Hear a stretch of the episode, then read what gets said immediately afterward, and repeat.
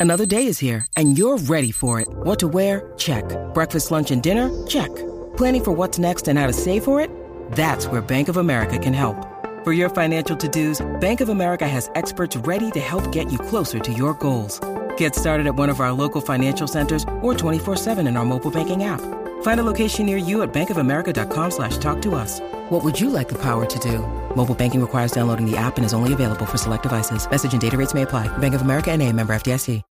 When you need mealtime inspiration, it's worth shopping Kroger, where you'll find over 30,000 mouthwatering choices that excite your inner foodie. And no matter what tasty choice you make, you'll enjoy our everyday low prices, plus extra ways to save, like digital coupons worth over $600 each week. You can also save up to $1 off per gallon at the pump with fuel points. More savings and more inspiring flavors make shopping Kroger worth it every time. Kroger, fresh for everyone. Fuel restrictions apply. What is going on, everyone? My name is Andy. Welcome back to another FPL video. In this one, it's some of my final thoughts ahead of the Game Week 8 deadline. So, I'm going to go through the latest press conference information, including injury updates about the likes of Saka, Diaby, Son, etc. And I'm also going to answer some of your questions, as well as running through my team and potential wildcard as well. So, if you enjoy it, give it a like, hit that subscribe button if you haven't done so already, and make sure to check out Fantasy Football Hub. All the links you need to get signed up and get your team rated for free are in the description below. All right, let's start off with Bukayo Saka because lots of people have been waiting for an update on him. This is what Arteta said today. He's in contention. That's obviously for the Man City game at the weekend. Let's see how he progresses from here to Sunday. Let's see how he recovers. Now, I'm not quite sure what to make of that. My general feeling is don't completely trust what Arteta says because I feel like he's always trying to throw off the opposition in terms of who's available and who's not. If he had come out and said, Saka is just not available at all, I'd probably be sat here thinking he's going to start, isn't he? He probably is going to start, and he doesn't want Pep Guardiola to know that. And now I'm thinking, is he really in contention, or are you just saying that so they prepare for Saka and then someone else plays? I think we've got to take what managers say at their word because most of the time they do just obviously tell us the truth. Um, so it does look like he's got the possibility of playing against Man City. And let's be fair, as I've said before, when Saka is available, he always starts. My worry is how long will he be on that pitch for? If he had a genuine hamstring issue, and it was only a really minor one, I get that. But could that mean he comes off around the 60th minute or something like that? What if he aggravates it in that game? It is going to be an intense match and stuff like that. So I'm still not sure about him. I definitely wouldn't have him on wildcard. I wouldn't have had him even if he's fit. I think it's a good time to kind of back against him for game weeks 8 and 9 because it's City at home, Chelsea away. And no matter what you think about Chelsea and how good Arsenal are, and they're one of the best attacks in the league, the Chelsea defence has been quite good this year. So I wouldn't expect a huge amount of goals in that game. So if I'm on wildcard, I'm definitely going to go against him. I think for my team, I'm still tempted to sell because there's a, still a slight doubt there. There's a doubt in my mind about how many minutes he'll play. And I just think I can go and get someone like James Maddison for Luton away, Fulham at home. Much better fixtures, trained all week, no issues in terms of starts and stuff like that. I just think that's where I go. I mean, it's a little bit different for me because I'm probably almost certainly going to wildcard in game week 10, so I can just get Saka straight back. If you've already used your wildcard, then obviously you need to think about when you might get someone like Saka back into your team. So selling him this week might not be the best course of action. I don't know. I mean, generally in a normal week where we've all used our wild card, if this were the fixtures that Saka had, I probably wouldn't be that worried about keeping him because he's nailed on. His underlying stats are good. He's on penalties, all that good stuff. He can get returns in any of these matches. But on paper, the next four game weeks are pretty difficult for Arsenal outside of that Sheffield United at home fixture. So I'm just, I don't know, I'm just tempted to sell him. And I think the thing for me is look, Sheffield United at home, really good fixture. Right, I'm sure we'd all love at least one Arsenal player, if not more, for that game. But as I said earlier this week, if you get stuck and you don't have the transfer to bring him in, there's other players you can captain that week anyway. And Newcastle away is not that easy of a fixture. I think the game against Newcastle away last year may have finished nil nil or something like that. It was definitely low scoring from what I remember. And you can just, I think game week 12 is where you really need him. Burnley at home, Brentford away, Wolves at home, Luton away. That's where Saka really needs to come back in. Obviously, you can frame this loads of different ways, right? Next four game weeks not great, but if you buy him in game week ten, they got Sheffield United at home and Burnley at home in the next three, right? So there's different ways you can frame it. But ultimately, I would want him back for ten. I don't think it's a disaster to not get him back for twelve. So loads of people are going to ask me between now and the deadline tomorrow, do I think Saka's going to start? based on what we've heard and taken Arteta at his word, given how big that match is and the fact that he always starts, I think he probably will. My only doubts are in his minutes. And because of the fixture, that might be enough for me to take a hit to sell him because I've got to deal with my defence, which I'll talk about later. And I'm still tempted to take the hit to go to Maddison. I don't know. Let me know in the comments below. What do you think? Is he going to start? How many minutes is he going to get? All right, let's talk about Aston Villa. Unai Emery had his press conference today. Before we get on to Moussa Diaby, uh, Emery confirmed that Alex Moreno and Jacob Ramsey are not available for the Wolves away game in game week 8. Some of you have been asking me about whether or not Jacob Ramsey is worth a punt. Um, apparently, he suffered a reoccurrence of the metatarsal injury. So, if you haven't already bought him, don't buy him. He's injured for game week eight. We don't know right now how long he's going to be out for. Moreno is interesting because at one point it sounded like he might be back for kind of game weeks one or two, and it's just continued to roll on and on where he hasn't been available. Lucas Digne keeps racking up minutes. For what it's worth, I think you've probably just got to go for Matty Cash if you're looking for an attacking defender. But if Moreno's still out, are they going to throw him straight into a game in game week nine, even with the two week international break? Probably not. So if you wanted to take a punt for two weeks on an Aston Villa defender and you want to go against the crowd who are pretty much all going Matty Cash, you could possibly go for Lucas Digne instead, but it does probably have a few more risks than just going for the obvious cash option. And then on Diaby, um, late calls will be made on Kamara and Diaby, who will be assessed after training with the squad tomorrow. So I don't think Aston Villa are playing until Sunday. Yeah, Sunday at 2 o'clock against Wolves away. So Diaby is going to train tomorrow and then they'll decide. I think that's quite positive. I know he missed the game in Europe completely on Thursday, wasn't even in the squad. But given that he hasn't been ruled out and it didn't look like it was a major injury or anything like that, there probably is a good chance that he does start against Wolves. Then you got two weeks international break, then hopefully back for West Ham at home in game week nine as well. So if you already bought him, you definitely stick at this point. If you're on wildcard, that's probably where the tricky decision is. I would be tempted to just go with it, right? Because yes, okay, there's a chance he misses out. That would be annoying, but given that you're wildcarding, you should have a bench anyway.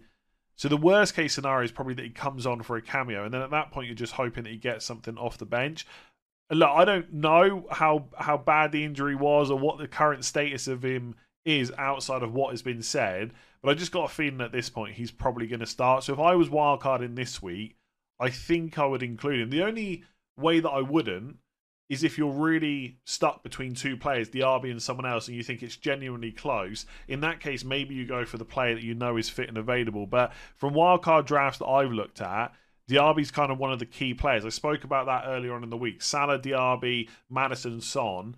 Four of those five midfielders are going to be on pretty much everyone's wild card. So I would probably just include him at this point. If you're looking to buy him, I guess it's a little bit different. There are probably enough doubts there to just go somewhere else. Like if you're just using transfers and stuff like that. Um, but ultimately, he'll possibly play. That's all I can say. I can't tell you any more than that because I don't have any other inside information. It's just what's come out from the quotes and the press conference. But yeah, if he's going to train again tomorrow and they're giving him every chance to play on Sunday, I think there's a decent chance he's going to be in that first 11. So I want to talk about this quote from Klopp about Cody Gakpo because it has a knock-on effect for Darwin Nunez, who has become a little bit more popular over the last couple of weeks, especially with game week 8 wildcarders. So this is what Klopp said on Gakpo's injury. Uh, Cody has a good chance that he will be back after the international break. Already out of the brace, walks normally around here. So, from all the very bad possibilities injury wise, we nearly got the best, but he is still injured. So, Gakpo's definitely going to miss game week eight. Jota's also going to miss it because he's suspended.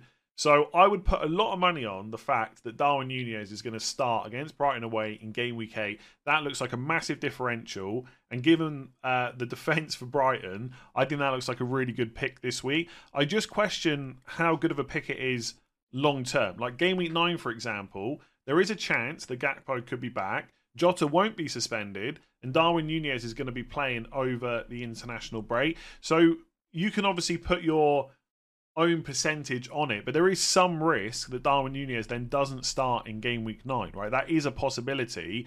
And then once Gakpo is fit, and you also have Jota there, you've got that same risk for any match. Now, you might turn around and say, well, Nunez is probably going to start at least three of the next four, and there's an outside chance he starts all four. And I probably agree with that, and that might be worth it. But there's a lot of other good forwards that you know are definitely going to start. And this all comes down, I guess, to risk appetite versus safe picks versus differentials versus explosiveness, all those things people talk about. If you're, and, obviously there are some price differences as well to consider, but Darwin Nunez and Watkins are only like 0.6 million difference. You know Watkins is going to start every single game.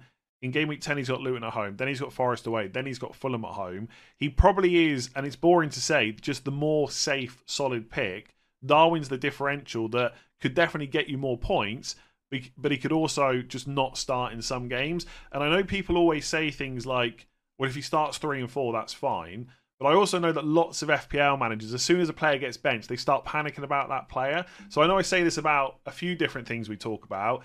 You need to decide or, or kind of know what kind of FPL manager you are. Can you really deal with Darwin getting benched, maybe coming on for a one point uh, cameo for 7.4 million? If you can, and you think, you think he's going to start 80 to 90% of matches, and he's just that good, then fair enough, definitely go for it. But I thought it was good to talk about this because I think Gakpo is possibly going to be back sooner than we probably expected. And obviously, Jota is an issue as well. So Darwin Nunez is by no means nailed, but I do think he's currently first choice number nine for Liverpool. So Ange Postecoglou held his press conference today, went through a few kind of updates on injuries and stuff like that. I know a lot of people have been worried about Son in particular. So he confirmed that Solomon uh, is out for two to three months. That's one less player to play on the left. We know that Perisic is pretty much going to miss most of the season as well. He said that Brennan Johnson was close, but not 100%, and they're hoping that he can get fit over the international break. So he is going to miss game week eight, which probably means that Richarlison is going to start in that left wing position. If any of you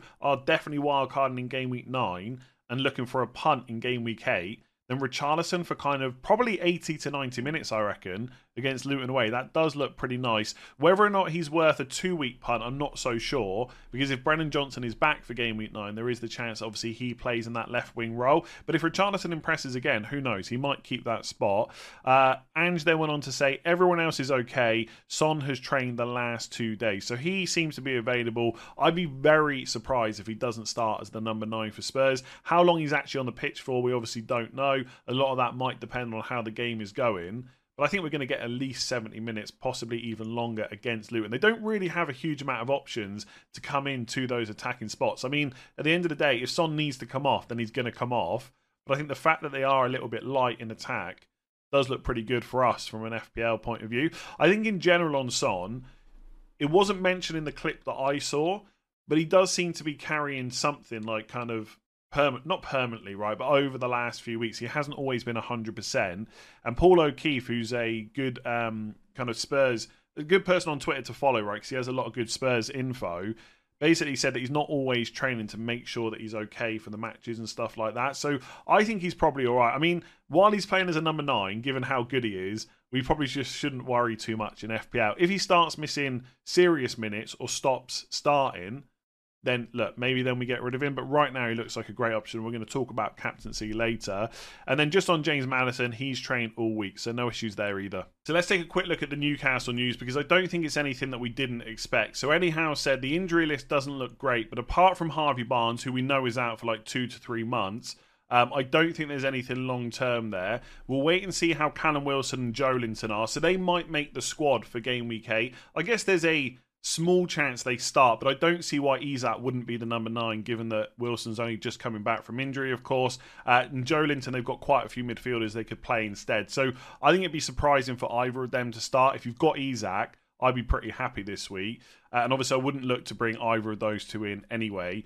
Uh, and then he went on to say, We have Anthony Gordon suspended, which is a blow for us. We know he's only going to miss game week eight. That's because he's picked up five yellow cards. For those of you on wildcard, who kind of want to just have him for the long term. I don't see a big issue with that if you've got someone on the bench, either a defender or maybe Cameron Archer, someone like that, that you could play in game week eight. So then you've then got Gordon from nine onwards. And with Harvey Barnes out, his minutes are going to look pretty good. I don't think it's a guarantee that he starts every single game, but there is a much higher chance of that happening with Barnes out. Um, yeah, so if you think that Gordon over someone like Pedro Neto is much better longer term, I would pick Gordon even though he's suspended this week. Obviously, it all comes down to how much money you've got to spend on that slot. And then he also went on to say that Sven Botman won't make it on Sunday. I was hoping for a miraculous recovery, even though it was very unlikely. But he is going to be out for game week eight. We don't actually know when he's confirmed back. it's going to be after the international break. So that could be game week nine, but it's not a guarantee. So what do you do if you own him or you're on wildcard?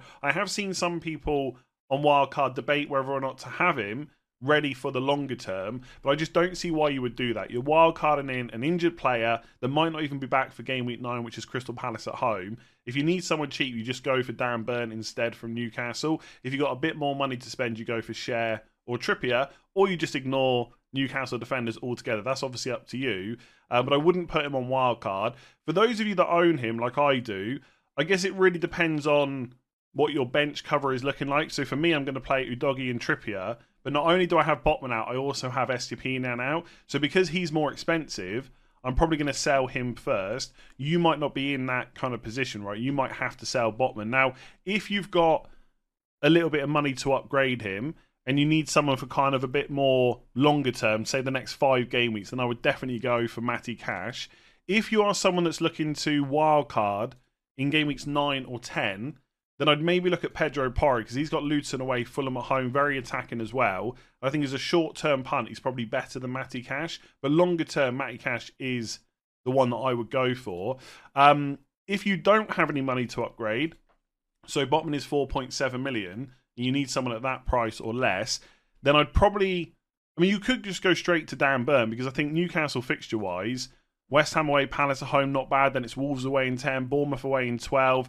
13 and 14, they're both home games against Chelsea and Man United. Let's not forget that Newcastle, one of the best defences in the league. I don't think there's a high chance of a clean sheet in either of those games, but it's not awful. And then it's Everton away after that. So you could just go straight to Dan Burn. The other options are to go for an Aston Villa defender that's not Matty Cash and that would be Pau Torres or Ezri Konsa, who are both 4.5 million. So that's really your options. But yeah, Newcastle news as expected. Unfortunately, Botman won't be back for game week 8, possibly game week 9. We'll have to wait for further updates. So with Estupiñán out for up to a month, maybe even longer, a lot of people have been turning their attention to Tariq Lamptey, who's only 3.9 million. There were some interesting quotes that came out from Roberto De Zerbi. Now, this wasn't in a press conference today. These were embargoed quotes that came out basically after the game last night.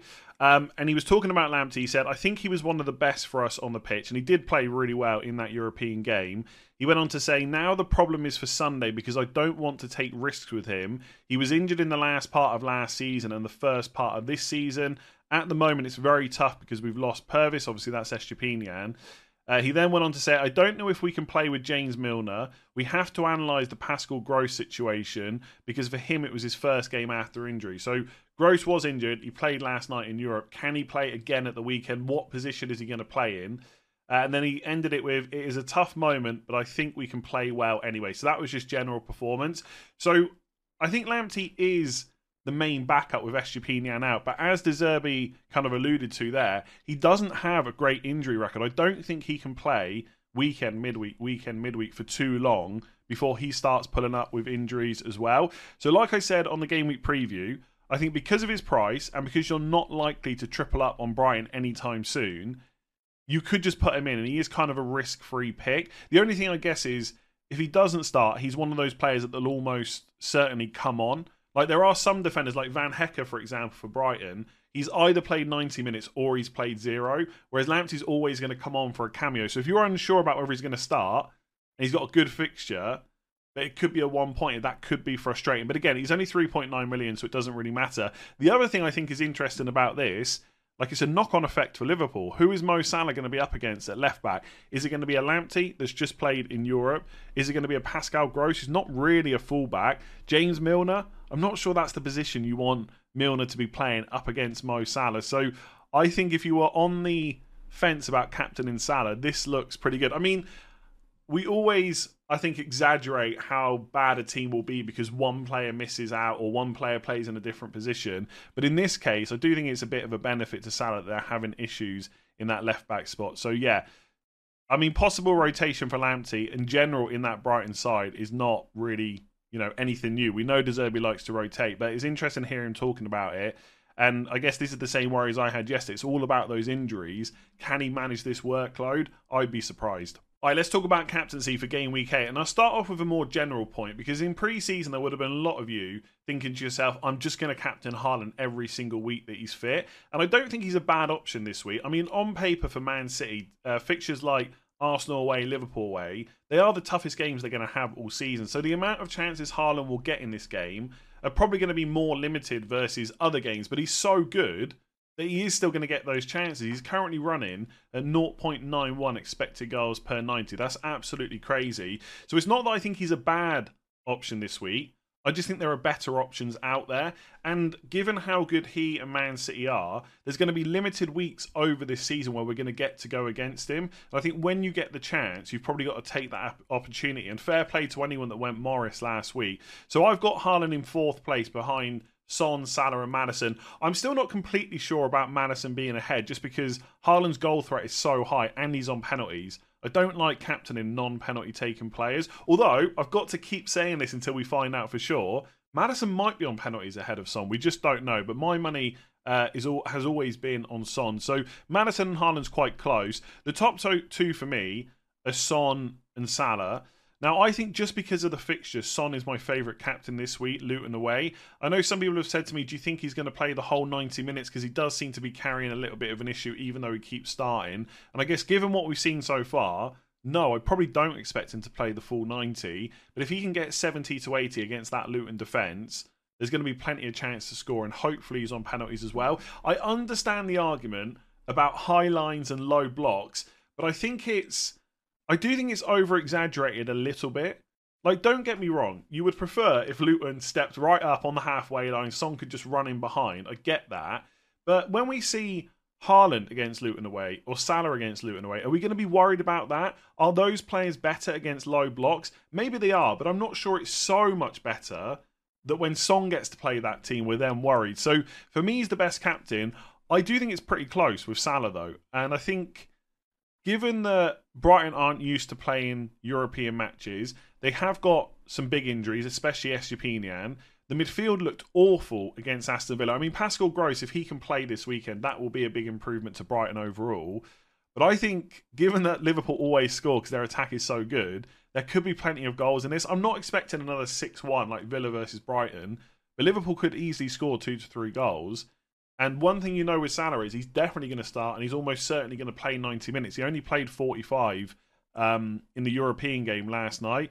So I think I'm really worried about not having Salah this week. But I think as long as Son is fit and available and likely to start, I'm comfortable captaining him. But if I had any doubts about him, I think Salah is easily the next best choice. I think it's quite interesting looking at his stats this season, though. 0.33 expected goals per 90, 0.41 expected assists. So far, at least, he has been more of a creator than a goal scorer. And don't get me wrong, or more of a creator than a goal threat, I should say. Don't get me wrong, his underlying numbers are still excellent, and we're only seven game weeks through, right? They could easily switch again. But I think it's interesting that he's only just ahead of Maddison and 0.33 versus 0.24 for Fernandes. You don't usually expect Salah to be that low, but ultimately it's a really good fixture.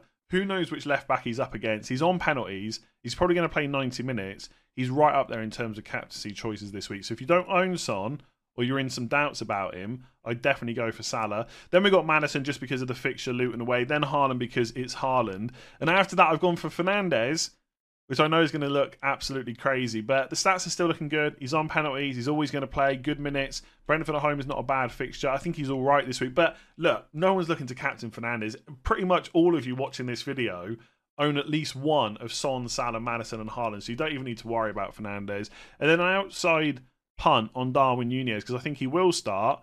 He had a great chance to score last night. I don't know how he missed it. It was such a Darwin Nunez miss, but he gets so many chances. He is going to continually get uh, FPL points or tick over with FPL points. His expected goals per 90 so far are 1.12, higher than Erling Haaland. Now, to be fair, Haaland plays more minutes. Um, so to keep up that level of you know goal threat that he has is is incredibly impressive. But Darwin Nunez is potentially so good. And if you're looking for a punt, then that's probably where I would go. I'm not sure there's a huge amount of options outside of that, like Sterling against Burnley. I don't think people are going to do that. People are definitely not going to do Rashford at home to Brentford. I mean, Calvert Lewin at home to Bournemouth, who knows? But really, it is just those um, kind of top four players that I'm looking at. So I'm probably going to go Son, but if I had Salah, that must be seriously tempting. All right, let's get into some of your questions. What should we do with Raheem Sterling? Now, first of all, we need to discuss whether he's even going to start in game week 8 against Burnley away because he didn't start in game week 7. Now, Pochettino said that he'd been ill, and I think he said he hadn't trained properly for the previous two or three days. So that would probably explain why he wasn't in the 11. But Mudryk started, scored. Cole Palmer started, played well, got an assist. Is there definitely a place back in that team for Sterling? So far, he's always played on the right and that is where Cole Palmer has come in and played as well. So maybe his minutes are slightly questionable going forward. I personally like to think there is a place for him back in that team. The first game of the season, he played 80 minutes. Every game outside of that, before the Fulham match, he played 90. Obviously, Cole Palmer wasn't always around, but I do think even though Chelsea didn't always do great in attack, Sterling was one of the bright sparks. So I think he'll be back in the 11. If you think differently, that should obviously change how you view what to do with him. But I think he probably is going to start. And because it's Burnley away, I don't think I will be selling him for a hit or anything like that. I think fair enough if you've got a free transfer and you can move him on.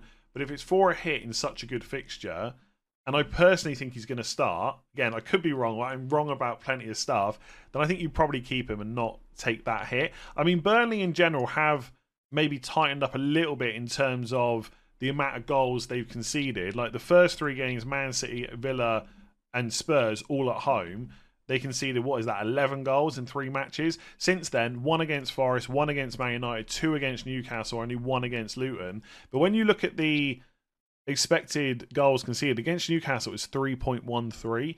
So there could have potentially been more goals there. To be fair, against Forest and Man United, it was less than one expected goals conceded. So they have changed something there. I know obviously Charlie Taylor's come in and stuff like that. They maybe have tightened up a little bit, but on paper, I'm still not worried if I've got an attacker playing against Burnley. So I think from that point of view, if it's for a hit, I would just keep Sterling. You are going to have to figure out what to do with him ha- after that, though, because the fixtures for Chelsea, as we know from game week nine, they do get a lot more difficult, right? So Burnley away this week, but then it's Arsenal at home. I mean, Brentford at home in game week 10 is not that bad, to be honest. If you got stuck with him, I guess two of the next three are okay. But generally, they got Arsenal at home in nine, Spurs away in 11, Man City at home in 12, Newcastle away in 13. These are tough fixtures. So sooner rather than later, you've got to get rid of him. I think he's fine to have for Burnley.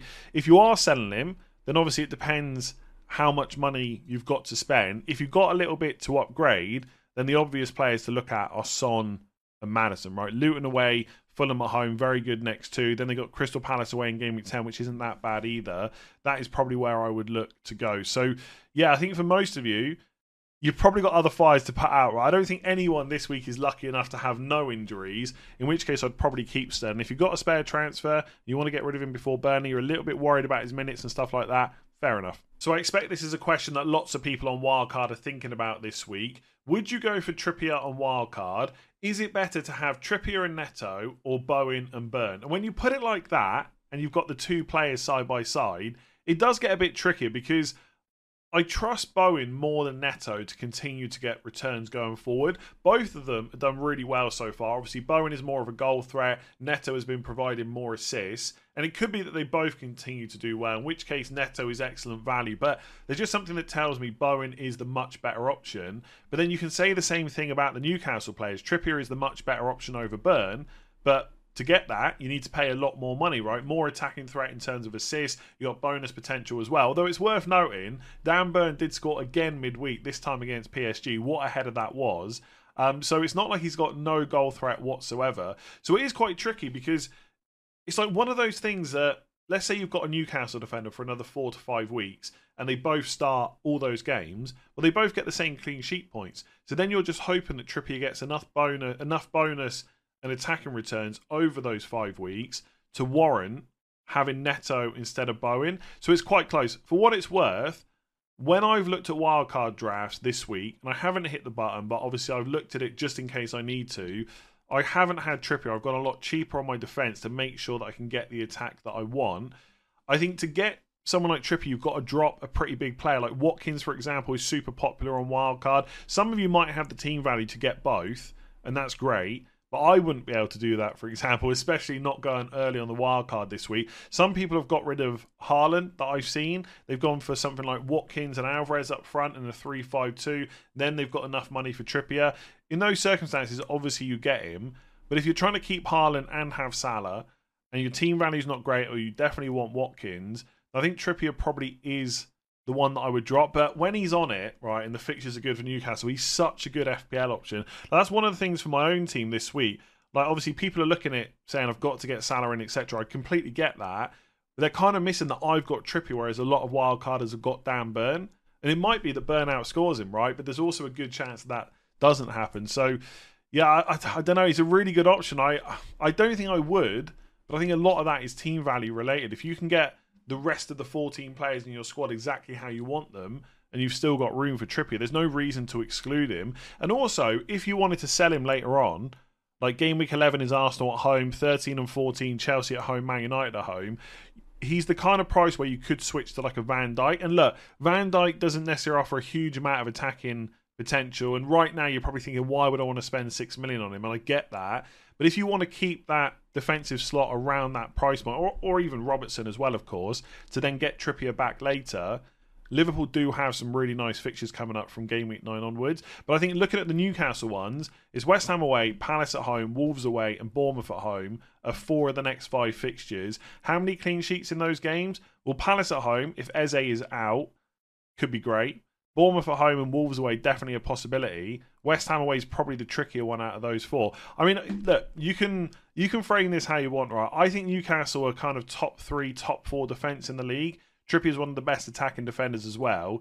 He's a great option for those fixtures. But you could also look at it and say in the next five game weeks, there's three away games, only two at home, and one of them is Arsenal. So it's not necessarily the easiest fixture to run, but I still think if you've got the money, Trippier is one of the best options at the moment. And to be honest, I'm not feeling great about not wildcarding, but one of the things that is good in my team is the fact that I've got him.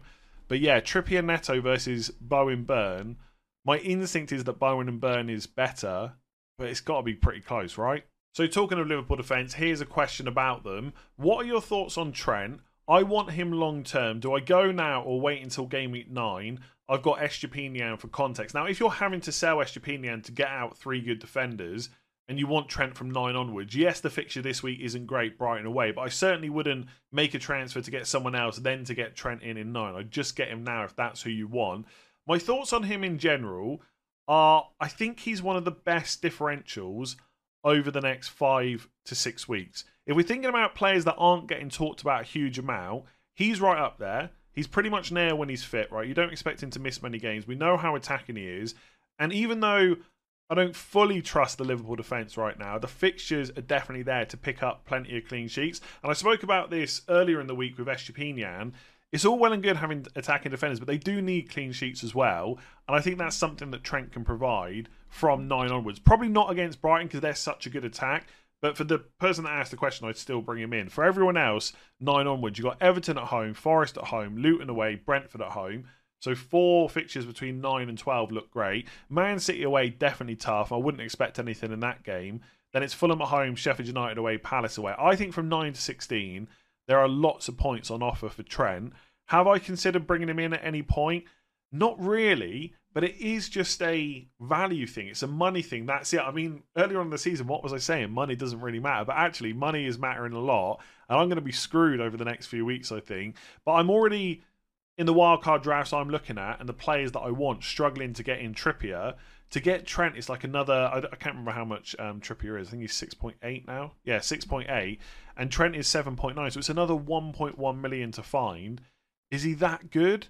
For me, probably not. And it's not it's not that he's not good. It's just that I think I would rather spend that money in attack. And it's a similar conversation that we had in game week one for our opening te- uh, the teams for the opening of the season. That's a weird way of putting it in it, but you know what I mean, right? Our game week one teams, and I know the fixtures were worse, but it's the same question, right? Let's say you've got Maddison, okay? I know most people don't want um, Rashford and Fernandes and players like that, so let's put Maddison in, right? I've got Maddison and let's say Estupiñán is Matty Cash, right? And you can do this for any players you want, but this is just an example. I've got Maddison and Cash. Now, Maddison is basically the same price as Trent. There's 0.1 in it.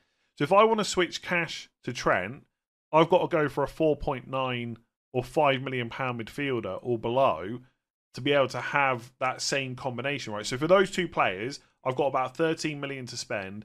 If I get Trent, I've got to fill the midfield with the 5.1 million midfielder. There's just not a huge amount of cheap midfielders that I really want. So it's just that combination factor where I'd rather go cheaper in my defence. There's lots of good value options and spend that money in attack instead. So it's nothing against Trent. I think he will be one of the best differentials and score loads of points over the next few weeks. But I just don't see where he fits in most people's squads. If you're going without Haaland or Salah, for example, and you want to start cheapening, you know, uh, a Rashford to you know 6.5 million midfielder, whatever it might be, then maybe you've got the money. And in that case, I'd probably look at him. I've just got no plans right now to get him in. But to be honest, if game week eight is a disaster and I end up rage wildcarding in game week nine, then maybe I'll just go for him as a differential. But yeah, I just it just doesn't really fit into most people's squads. I just think that's just FPL in general right now. It's not really a thing against him. It's just how everything else is set up. So, question about Saka replacements. If I sell Saka, I know I should go Maddison. I already have Son though. Am I mad for thinking about a punt? And I love that word for the player that's about to be mentioned. A punt on Bruno Fernandes for the next two. Now, most people watching and listening to this are already saying to themselves, yeah, that would be absolutely crazy right now to go for Fernandes over Maddison. But I don't think it is that crazy, right? Let's just say the season had stopped. We just had the whole summer off. Obviously, players are getting fit again for pre season. And it was game weeks one and two. And Fernandes had Brentford at home, Sheffield United away, and Maddison had Luton away, Fulham at home. I think you would give the fixtures slightly towards Spurs. I don't think there's a lot in it, but Spurs' fixtures are slightly better next two. But Fernandes's minutes are great, as are Maddison's, of course, but he's also on penalty. So I think if this was game week one, there probably would be a closer decision to be made than it probably feels like right now. For what it's worth, I probably would go Maddison as well because I think I don't think he's necessarily playing better than Bruno, but I think them as a team are. There's probably a little bit less mm. pressure on them right now. Like Man United are just not getting the results, and that can sometimes result in crazy things happening. But I don't think it's crazy, right? Bruno Fernandes is still a good FPL option, even if he hasn't done as well as we would have hoped from game week one. I mean, looking at his return so far, he's actually only returned in two games. So he got a goal and assist against Forest and one goal against Burnley. I'm not going to go through all the other matches where he was maybe a bit unlucky not to have more returns, but he is a 90 minute man on penalties. The big returns can happen at any time, right? And his underlying numbers uh, on the FPL site per 90 and 0.35 expected goals per 90, 0.39 expected assists. He's playing really well. He's creating a lot of chances. I think having Højlund there is now a benefit as well. He is getting shots on goal. He's on penalties as well. I, I don't think it's I don't think it's crazy, right? I again I would probably go Maddison, given everything we've seen so far this season. But if someone said to me right now, I've looked into the future for game week eight and nine, and Fernandes has outscored Maddison, I wouldn't be shocked, right? It's not like Maddison is an awful player all of a sudden. What I would say is, though, don't let the fact you've got Son change your decision on this, right? I think you forget that you've got Son and just go for the one who you think is best. So if you think Maddison's the best and you're only concerned that you own another Spurs attacker, I would just get Maddison. If you just think it's genuinely close and you want to go a bit more differential, then you could just go for Fernandes instead. But I, like most people who are currently watching and listening to this, like I said, would probably go Maddison. Definitely not crazy for a punt on Bruno for the next two, given the fixtures. And also, if you get stuck with him afterwards, Man City at home is tough, but the fixtures for Man United after that are very good. Fulham away, Luton at home, Everton away. Five of the next six are decent. Who knows what he might do? Probably nothing, and Maddison will continue to outscore him. Like I said, I don't think it's crazy. All right, let's take a look at my team. And contrary to what some people in the comments think, I haven't yet wildcarded. Some people think I've secretly hit the button and I'm going to announce it on the deadline stream. But if I go to transfers, you'll see I've got one free transfer, nothing in the bank, and the play wildcard button is still there. I mean, I'm not saying I definitely won't, um, you know, activate it on the deadline stream if I just think last minute, no, I've got to wildcard. But as it stands right now, I haven't. So this is how the team is looking. Pickford in goal, who's very close to another price drop, and at that point he'll be 4.3 million. He's got Bournemouth at home. Trippier against West Ham away, Udogie against Luton away. I'm perfectly happy with that. I've got Estupiñán in my 11 because I've also got Botman on the bench injured, and I don't really want to play Kaboré against Spurs at home. So I'm definitely going to take Estupiñán out because he's more expensive than Botman, so there's more players that I can get to.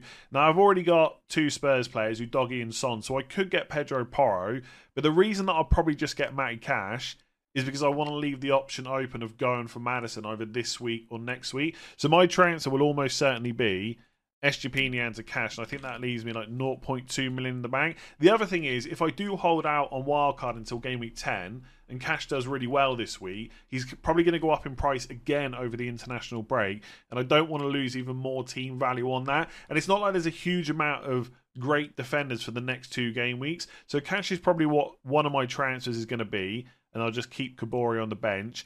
Then I've got Saka, who I am I don't know. Like I said earlier, I think he starts. I'm just worried about his minutes. I'm very tempted to take the hit for Maddison. I just think because of the fixtures and the slight doubts and the fact he was, you know, has over the last couple of games for Arsenal gone off in some discomfort, even if it's minor. I just think I want to take the punt for the fixtures. It doesn't feel great taking a minus four before wildcard, and I've got to be honest, it almost tells me that I should probably just hit the button. I'm still, uh, yeah, I, I just don't think I'm going to. I'll talk about wildcard in a minute.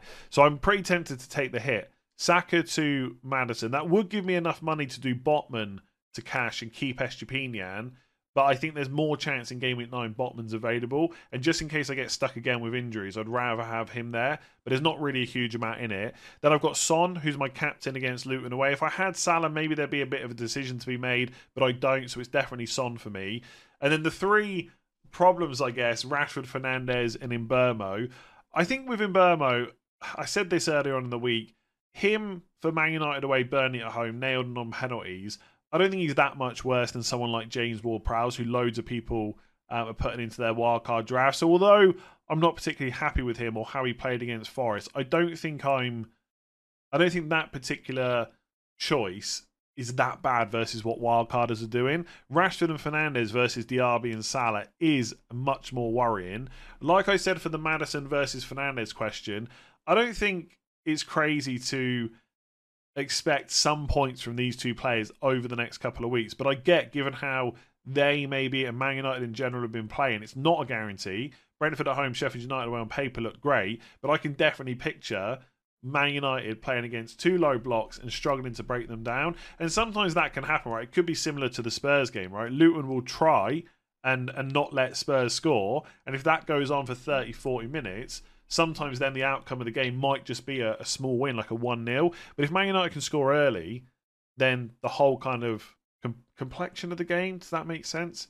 Maybe it does, but it changes, right? So, yeah, I, I'm not. I mean, people keep commenting why are you still telling people to buy Man United players? I'm absolutely not saying that whatsoever. And if you've got a midfield that you're happy with and you want to do Rashford to Son or Rashford to Maddison, absolutely go for it. I wouldn't sit here and say that's a bad move whatsoever. But I've already got Son. I can get Maddison for Saka, who I consider more of a doubt than Rashford and Fernandes. And I can't get Salah without taking like minus 12s at this point anyway, all wild card in. So, yeah, I'm not particularly happy about it. I'm not happy about taking a minus four. I'm just not fully convinced on the wild card yet. I don't know. I'm going to have another think about it tonight ahead of tomorrow's deadline. But I just feel like at this point there were so many injuries this week. I want to give it until after the international break. If I have to use it in nine after taking a hit, then I will. I ideally want to hold it until game week 10. And then up front, it's Haaland and Alvarez. I mean, Alvarez a week ago or two weeks ago everyone was trying to get him in. All of a sudden, I'm not really seeing him many wildcard drafts. Darwin Nunez is popular, Watkins as well. Look, Arsenal away is a tough fixture, but Brighton at home is not. So I'm hopeful over the next two weeks he can get close to what Watkins is going to do. And then I've got Turner, Archer, Botman, and Kaboré on the bench, which is very rubbish. So that is the team. If I was going to wildcard, like I have thought about this a bit, I mean, the the midfield four I would get, four of the five midfielders are the ones I've already spoken about. Right, I wouldn't have, probably wouldn't have a Man United attacker at all, even though the fixtures are pretty good. I would put Diaby in there. I'll come back onto the fifth mid in a second. I think because of my team value, I probably would just have to go Areola and Turner. Uh, in defence, I think Estupiñán being out for a month is really beneficial to game week eight wildcarders because there's no guarantee he's back for ten or eleven and that's two of the good fixtures that Brighton have got that you, that you don't need him for. So I think you can just probably ignore him completely and not even worry about how you're going to get him in right now. I'd probably go for an Arsenal defender ready for game week 10 onwards, but I'm not sure where I would definitely go Gabriel, Zinchenko, or Saliba. I think Saliba's the safe pick. Uh, my my kind of gut feeling on the Arsenal defence is they're going to stick with this current back four: White, Saliba, Gabriel, Zinchenko. It worked really well for them last season. But obviously, because we saw Gabriel get benched a few times at the start, there are some slight concerns there. But because of his price, he's quite tempting. Um, Burn would go in. I I think I would drop Chip, uh, Trippier, even though I'm not completely happy about. it, I'd probably drop him. I'd keep Udogie because I've had him since four uh, since he was 4.5 million. Some people might be going for Porro, perfectly fine with that. But I would probably go for Udogie. And then if I put Watkins in with Mbeumo, and Kaboré, who I'd probably actually change to Charlie Taylor instead of instead of Lamptey. I think I don't know between Charlie Taylor and Lamptey, I'm 0.3 million off being able to afford that. There's some people watching this now thinking I've got so much more money than you. I can easily afford that. Now Mbeumo could go down to I think Ward-Prowse might have gone up. No, so I can afford Ward-Prowse just about.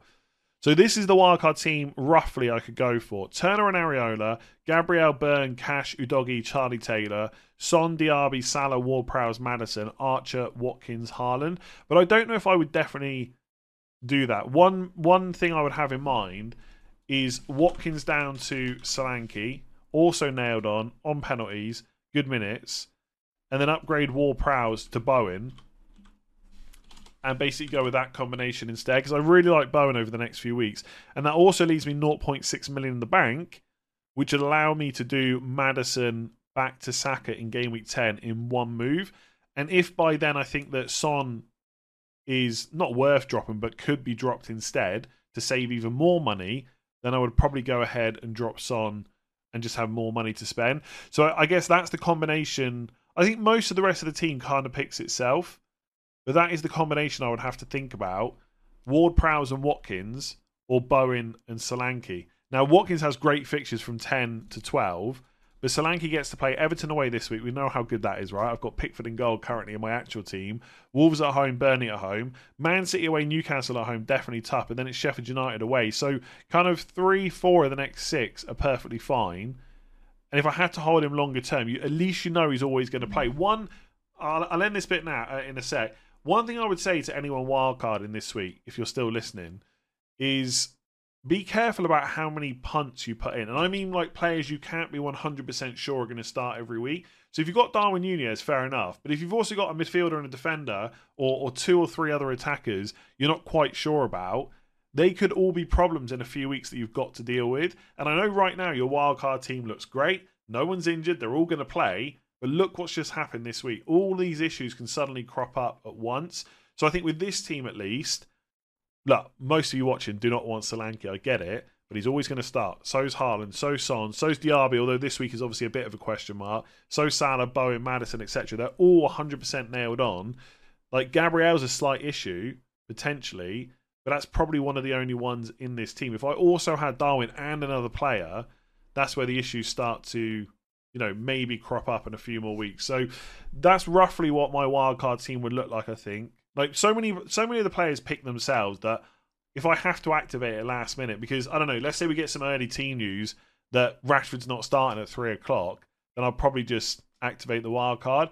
And so many of the picks just pick themselves that I don't need to stress about who's going to be in the team. And also, my team rally kind of helps me that as well. Right? I don't have the money to get all these excellent picks in, so yeah, on paper that team definitely looks better. I just really need Rashford and Fernando to perform this week. So probably going to do Estupiñán to Cash and Saka to Maddison for a hit or wildcard. I checked my suggested transfers on Fantasy Football Hub. They also think I should do Estupiñán to Cash. So I'm pretty happy about that. If you want to check yours, obviously make sure you check the links in the description below. I'm gonna. I'm on the wrong screen now. there you go. It's just the Derby thing. I'm gonna leave that one there. If you enjoyed that, make sure to give it a like and hit that subscribe button if you haven't done so already. If you listen on podcast, please do make sure to rate five stars. Uh, I'll be back for the deadline stream on YouTube tomorrow. So it's 11 a.m. deadline. If I can, I'm to start at 9 a.m. because I think it's quite a big week with all the wildcarders. The latest I'm to start is half nine. So for most of you, I will catch you then. If not, good luck this week, and I'll catch you again on Sunday for the knee jerk stream. Sports Social Podcast Network.